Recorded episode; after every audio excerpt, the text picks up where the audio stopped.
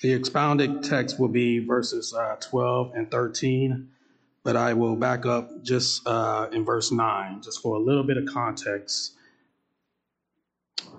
So, chapter 5, verse 9 For God has not destined us for wrath, but to obtain salvation through our Lord Jesus Christ, who died for us so that whether we are awake or asleep, we might live with him. Therefore, encourage one another, build one another up, just as you are doing. We ask you, brothers, to respect those who labor among you and are over you in the Lord and admonish you, and to esteem them very highly in love because of their work. Be at peace among yourselves. Amen. That is a reading of God's words. You may be seated. The reason why I backed up uh, to verse 9, 10, and especially in verse 11, because verse 11 in this epistle that Paul is writing to the Christians in Thessalonica pretty much is a new stage of the letter. There is something that's going to be built upon that, that verse 11, where he says, Therefore, encourage one another and build one another up, just as you are doing. He wants the church to the, the following instructions that are after this are just for the church to do exactly that build one another up in the faith, encourage one another, just as you are doing. And the first thing that he wants this church to realize in order for them to build each other up is respect and honor and love towards the leaders that are of this church. Now, I know that many of you, and I'm not going to pick on you, i will meet you where you are. Many of you do observe the Western uh, church calendar. Um, and, and on the Western church calendar, this is indeed the day the Lord has risen. But one of the uh, applications of the risen Christ, as he is ascended at the right hand of God, remember what he told his disciples I will not leave you as orphans. I will give you the Holy Spirit. And that Spirit was poured out at Pentecost. But that Spirit also organized the church. And that Spirit is indeed still organizing the church through the Lord Jesus, Lord Jesus' rule as he is ascended at the right, right hand of God. So indeed, yes, he's risen. But part of his application of the risen Savior is that his church will have a government. His church will be organized. His church will exercise this encouragement for one another. So that's one of the main reasons why Paul starts off right off the bat in verse 12 and 13 about honoring your leaders. And that is why this uh, title of the sermon is Honor Your Leaders. Honor Your Leaders. The teaching of this passage, if you can sum it up, is respecting and honoring church leaders promotes peace. It's, it's just that simple. But we're going to expound it in two points. And in verses 12 to 13, the first part of verse 13, we're going to look at Christians are to respect and honor church leaders for their work. Christians are to respect and honor church leaders for their work. And point number two peace is preserved with the pursuit of this duty. We want peace in the church, we don't want schism, we will honor our leaders. And, and I'm going to expound on who exactly are those leaders. What did Jesus Christ uh, give to the church as a government?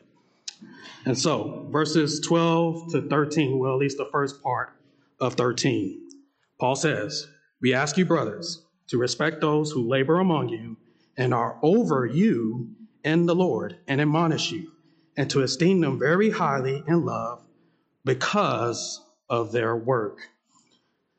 All right. It is God's command for all of his people to honor those who are in authority. This is part, as we're going through the Ten Commandments, uh, in the evening. This is part of the Ten Commandments.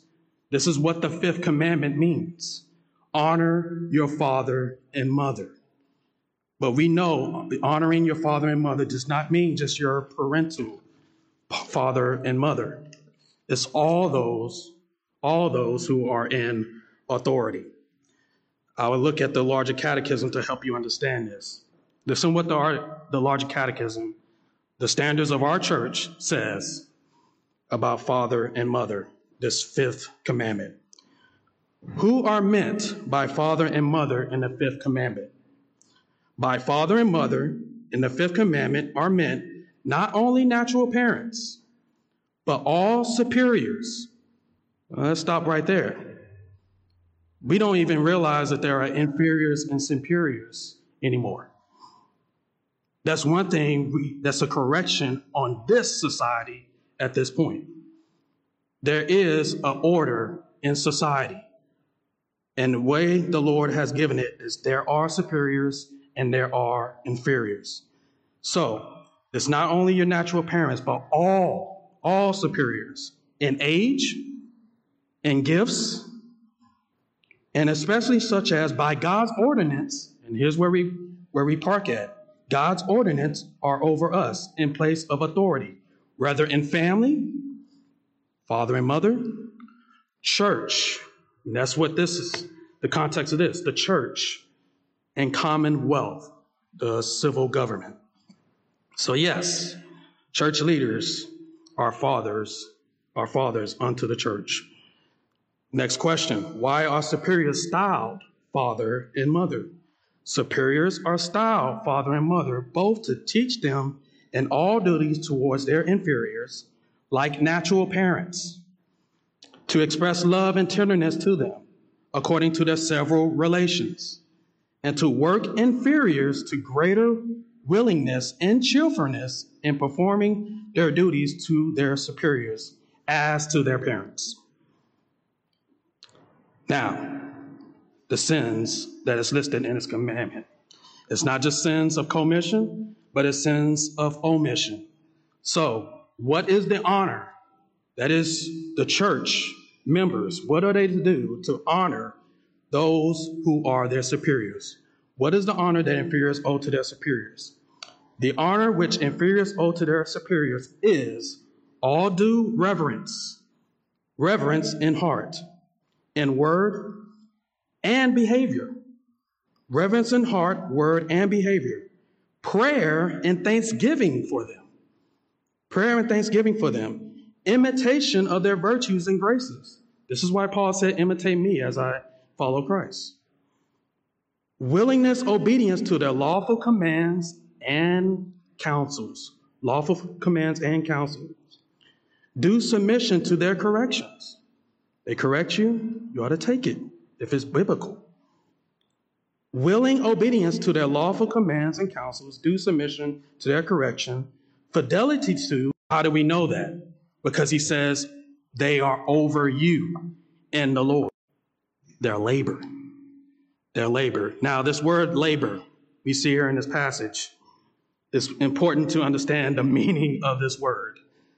Uh, the word labor in this passage imports diligent, diligent labor, all the while working, causing weariness. They are to be working out in weariness. They should be in, in some ways, exhausted. That's what this word labor means. They are working to weariness. Elders, their main labor, main labor is in the prayer and in the word. Now, there are other things that obviously elders do. They administrate, they do all, all, all other things, but their main focus, their main duty is prayer and the word prayer with and for all God's kingdom, not just themselves and not just their families. The word they are to labor in to study, they are to label the word to teach it to the congregation. They are to apply the word, that is, in ruling. They are to apply the word in rebuking. They are to apply the word whenever they had it, having visitations when they visit your home. And they are definitely are to apply the word whenever there is a, a place of church discipline. they must apply the word. But they only have authority to govern by the word only, not traditions, not extra biblical activities, nothing. An elder can tell you nothing, nothing should be listened to that an elder tells you to do if it's not biblically prescribed in the scriptures. It has to be from the word. We can't, you heard it this morning, we can't make someone, make someone, tell them, make them go to a Bible study. Why? Because it's not an ordinance of a God. We can't make somebody do that. But there are other things that the word tells us to do that we can give the authority and exercise our authority. It's not traditions, it's not extra uh, biblical activities. Now, but what about deacons? Deacons, deacons, again, their main, they, they have other jobs, but their main labor is in sympathy and mercy. Sympathy and mercy. Looking out for those who are in the poor, who are poor in the congregation, looking out for the lonely, the afflicted, the sick, the needy, looking for ways to minister to each and every one of those people. Now, there are other duties that the deacons that imply sympathy and mercy, handling the church money, the funds. Again, the elders cannot get wrapped up in that. If they do, it will hinder the, the, the forwardness of the church. The church must move forward. And if elders have to continue to do all the things that the deacons are doing, it can hinder. Now, they ought to be able to do it. But the Lord has given us deacons in order to help out in the ministry. And this is a very spiritual office. Now, that's what they're laboring. But how does it cause weariness? Let's think about this. Why does it need to be diligent and why does it cause weariness? Elders and deacons have important decisions to make every time they meet and every time there's situations that happen in the church. Deacons, again, they are offering the sympathy, the word of sympathy, offering sympathy and mercy towards those who are in need. And so they, they have to think of ways, and each situation is different. And that's why they need wisdom. So, a deacon, as we are all called to be Christ like, are to mimic what Christ would do for those who are in who need sympathy and who need and who are in need. And that may vary from time to time for different cases, but they must be Christ-like. Now I remember Uh, I wasn't even a Christian then, but what was popular in those days in, when I was young and a teenager was the "What would Jesus do?" bracelets. We mock at it now and we kind of laugh at it and we know that it's not the gospel. And there was a lot of silliness that went on in the movement. But you know, it's not really an entirely bad question to ask, especially if you are an officer. You're a deacon. There's a poor man on the porch who's laying there, who's needy. How can I be like Christ to that person? Do I give him food? Do I give him a gospel tract? Do I preach the gospel to him? Do I feed him? It's hot out there. Maybe I give him some water. Those are decisions that we have to make as deacons. Elders, how can they be like Christ like in a certain church situation, in a certain church discipline situation? A man, uh, maybe he's a drunkard. How can we mimic? How can we mimic Christ? How can we show Christ and apply the word to that person? A man that's caught in adultery. How do we handle that? If he comes to us to the session, how do we comfort him? How do we how do we exercise church discipline to that person? And again, it varies from case to case. But remember what Jesus did to the woman that was caught in adultery in John chapter 8. They came up to him. They said, This woman was caught. She was caught. She didn't come to us and said that she said adult she, she did adultery. She was caught. Now, the law says to stone this woman. That is exactly what the law tells us to do. Jesus, what do we do? He who is without sin cast the first stone. Wow. And I have to, I say this publicly, I have to really give the men the benefit of the doubt. At least they dropped their stones. At least they dropped them. But in our day, people would say, well, you know, Jesus, nobody's perfect. But this woman, this woman, she sinned a horrible sin. This woman sinned a sin that was that's very horrible. That's worse than my sin. So, woman, catch. Think fast. That's the type of thinking that we have in our day and age. So, it's hard, but we have to make these decisions. Every elder who is ruling over Christ Church. So that's one reason why it's weary. Another reason elders and deacons must do the duties of the office while doing their everyday callings. They go to work just like you do for nine hours, nine to 10 hours. They're in two hours in traffic, just like you are. They come home and they do family worship, just like you do. They, they have to exercise and take care of their health, just like you do. They have to take care of elderly parents, just like you do.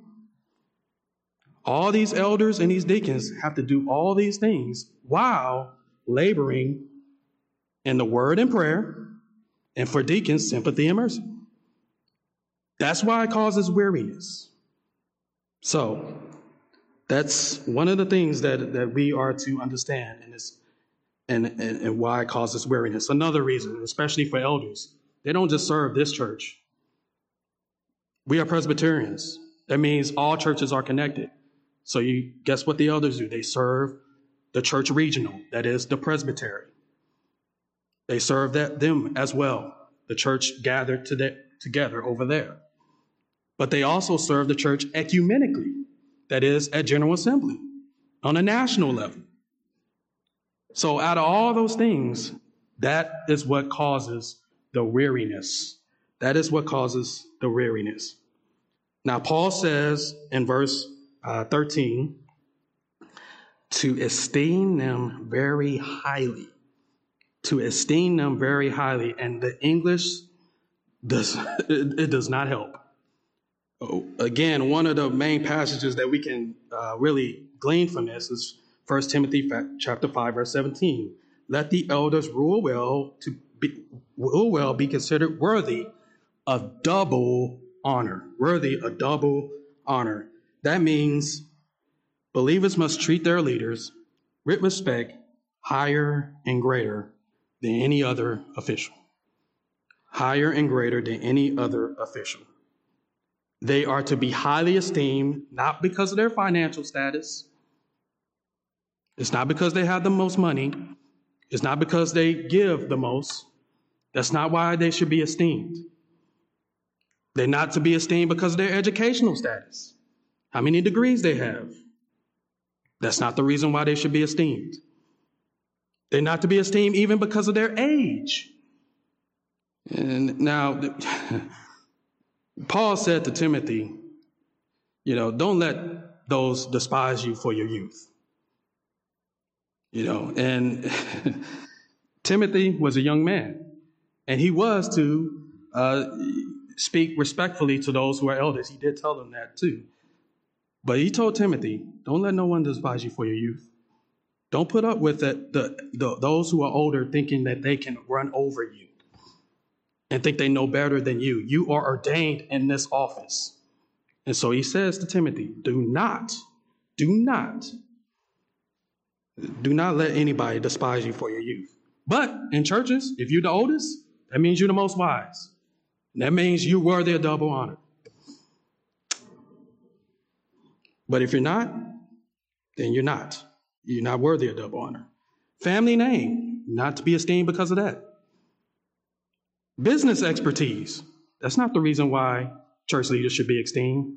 What exactly are they to be esteemed in? It says it right here their work their work among God's people. They are doing the work, laboring and preaching and teaching offering sympathy and mercy, doing all the things that an elder and a deacon is called to do. That is why they are worthy of double honor, elders and deacons. But in all this, in all actuality, we need to realize that Christ, Christ Himself, the one who's ascended, the one who's risen, the one who's ascended, He is the universal elder, He is the universal deacon, He is the universal bishop, He is the one that is king and head of His church, and He is the one who fulfills this whole, all the offices perfectly. And so every elder and every deacon is, again, to look to Christ. And even every member is to look to Christ as the universal elder, the universal deacon, the universal bishop, and king of his church. Now, application of the first point. Number one, we are to thank the risen Christ, the risen and ascended Christ, for giving us such a church government. Because otherwise, we would be just like the book of Judges. Everyone does what's right in their own eyes. But the Lord did not want that for his church. He wants elders and deacons. And so we should be thankful that the Lord did not leave us as orphans as, as he promised us. He gave us the Holy Spirit. And what did that Holy Spirit do? Gave us pastors, evangelists, teachers, elders, deacons. That is a gift of the church. So thank the Lord for giving us a government. But we have to ask the question do we honor our leaders? Do we honor? Based on what the, the, the larger catechism says, how we should honor father and mother. Do we honor them? This is why whenever we go to presbytery, we say fathers and brothers. Because we know that we are brothers, but, we, but the, there are also fathers. We are all fathers in the faith.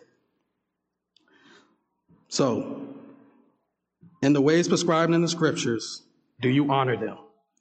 If not, then you are to repent now, right now. And I'll tell you the reason, and this comes in the second point. But you are to repent right now and honor your leaders. You are not to be in rebellion against them. You, you, you are to support them and encourage them. And leaders themselves are to honor one another. No one is to, is to think they are better than anybody. We are to honor one another. Now, there are times when leadership does not need to be followed. We know that. There are times where you are the Martin Luther, and the, and, the, and the leaders are doing things that are contrary to Scripture. In fact, they are wolves hurting the sheep. Those are times that we are indeed to not follow those leaders, to go against those decisions. But you better be sure that if you want to send your elders to presbytery, you better be sure that you are correct. Otherwise, you, you want to, do you want to have sleepless nights? Because you are going against the ordinance of God. And people who actually, again, we can't question motives here people who, who may have it a, a, a love for you and want to help you, you are to be encouraging them. And you better be sure if you want to take them and disagree and not take their advice. Which is another reason why the eldership is hard because everybody's an expert these days. Everybody. The blogger, everybody's an expert. Everybody knows more than their leaders. That's the day we live in. But we, as God's people, are not to be that way. Now, by application, practical ways where we can do this. Those who are members, and even uh, members of this church, they need, we need to ask questions to our leaders. Are your needs being met? How's your family? How's your wife? for the pastor as he is laboring and preaching and teaching? Are your needs being met? What, how can we help you? Those are some questions that we can do to honor our leaders. How can we pray for you? And one of the main things to, to, to honor a leader is when he asks to visit your home, because that's his duty, is to visit you in your household, and you accept it. You accept it. That's your duty as well. So that's practical ways. There are other practical ways, but those are some of the practical ways that we can help honor our leaders. Now, the second point, again, it will not be long. Uh, the second point peace is preserved with the pursuit of this duty of honoring our elders and deacons. 13b, he says, uh, 13b, he says, and to esteem them very highly in love because of their work. Be at peace among yourselves. Now, there are differences of opinion on this passage. Some people translate, uh, be at peace among yourselves, or be at peace among them, meaning the elders. And the reason why is because there's different variants uh, with regards to this text.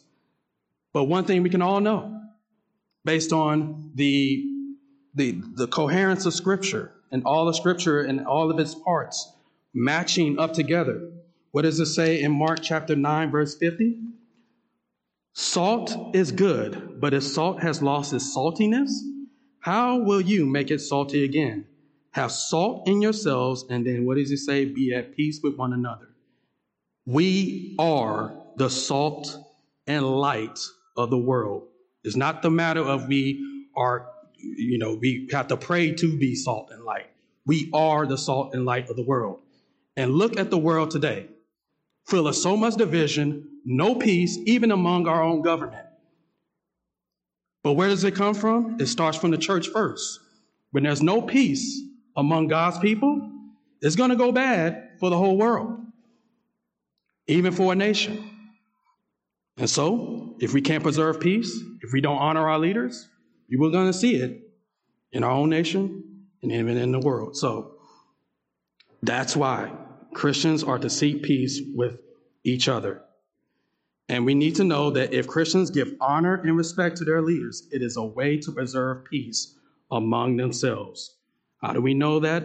The scripture says you strike the shepherd and the sheep will, will, will scatter. Not they might, they will scatter. Another example, the Corinthian church. They heaped up teachers after themselves. They said, well, I'm, you know, I'm a Cephas.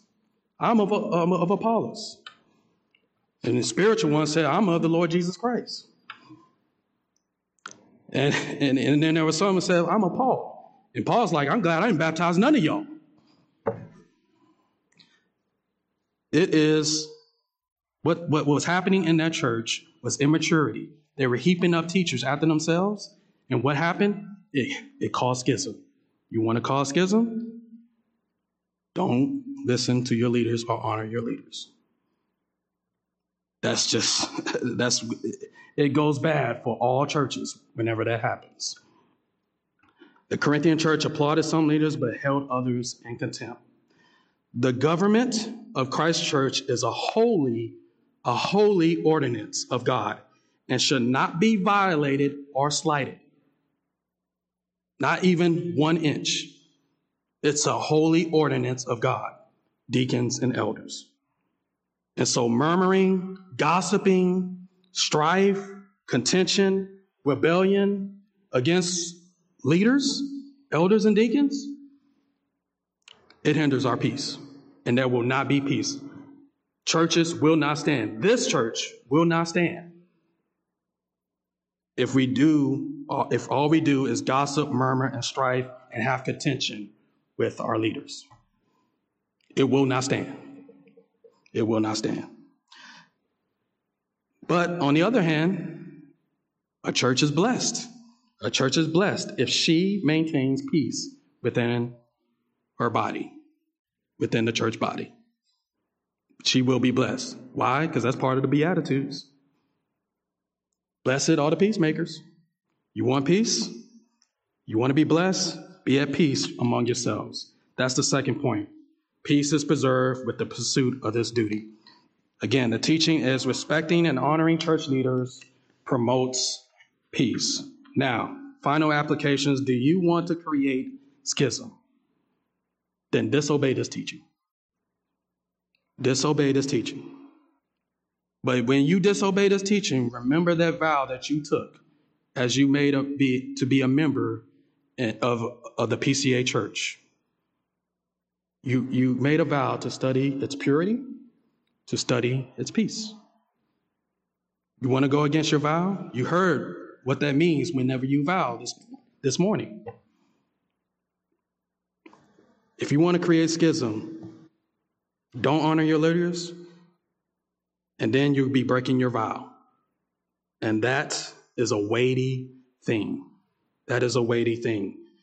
You must repent and believe in what the Lord Jesus Christ has given for his church as a help. But you can't do that in and of yourself because you'll be doing it in the flesh if you was doing it in and of yourself. You need the Holy Spirit.